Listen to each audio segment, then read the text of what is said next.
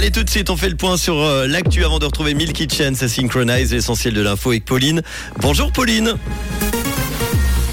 Bonjour à tous. La Suisse se montre intéressée par une communauté politique européenne. Les hôpitaux romans réintroduisent progressivement le masque obligatoire et des orages accompagnés de pluie cet après-midi.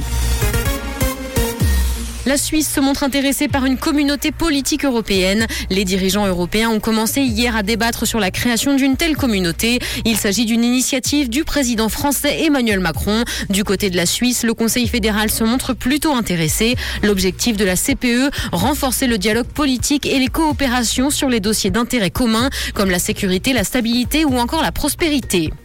Santé, les hôpitaux romans réintroduisent progressivement le masque obligatoire. L'hôpital du Valais et le réseau hospitalier neuchâtelois ont déjà sauté le pas. La décision a également été prise pour le CHUV sans qu'aucune date ne soit pour l'instant avancée. Les cas de Covid sont en augmentation, tout comme les hospitalisations qui les accompagnent. Les HUG n'ont quant à eux pas encore pris cette décision. Retour en grande pompe de la fête de la musique à Genève. Elle se tient dès aujourd'hui et jusqu'à dimanche avec 30 scènes et 555 concerts. L'événement avait été annulé en 2020 à cause de la pandémie et réduit en 2021. Cette année, il réinvestit la place neuve, les bastions et la vieille ville. Au total, 892 groupes, artistes et orchestres se sont inscrits pour participer à cette 31e édition, un chiffre qui reste stable.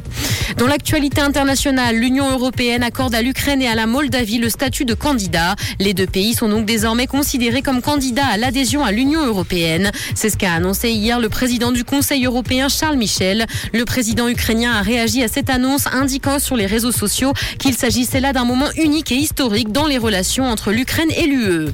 Samsung admet avoir menti sur l'étanchéité de sept smartphones. En Australie, la firme doit payer 14 millions de dollars australiens à cause de publicités mensongères sur le sujet. Les Galaxy S7 et S8 font partie des modèles concernés. Samsung a reconnu que si les appareils étaient plongés dans l'eau de mer ou de piscine, il y avait une possibilité matérielle que le port de charge cesse de fonctionner si le téléphone était chargé alors qu'il était encore humide. Cinéma, on a demandé à Nathalie Portman d'être la plus musclée possible pour jouer dans le nouveau Thor. Le nouvel opus de ses aventures doit sortir en juillet dans les salles obscures et la comédienne s'est entraînée pendant 10 mois afin d'être crédible dans la peau du personnage. Des foyers orageux et des averses sont attendus cet après-midi. Côté température, le mercure affichera 18 degrés à Lausanne et Morges ainsi que 20 à Genève. Bon après-midi à tous sur Rouge. C'était la météo, c'est Rouge.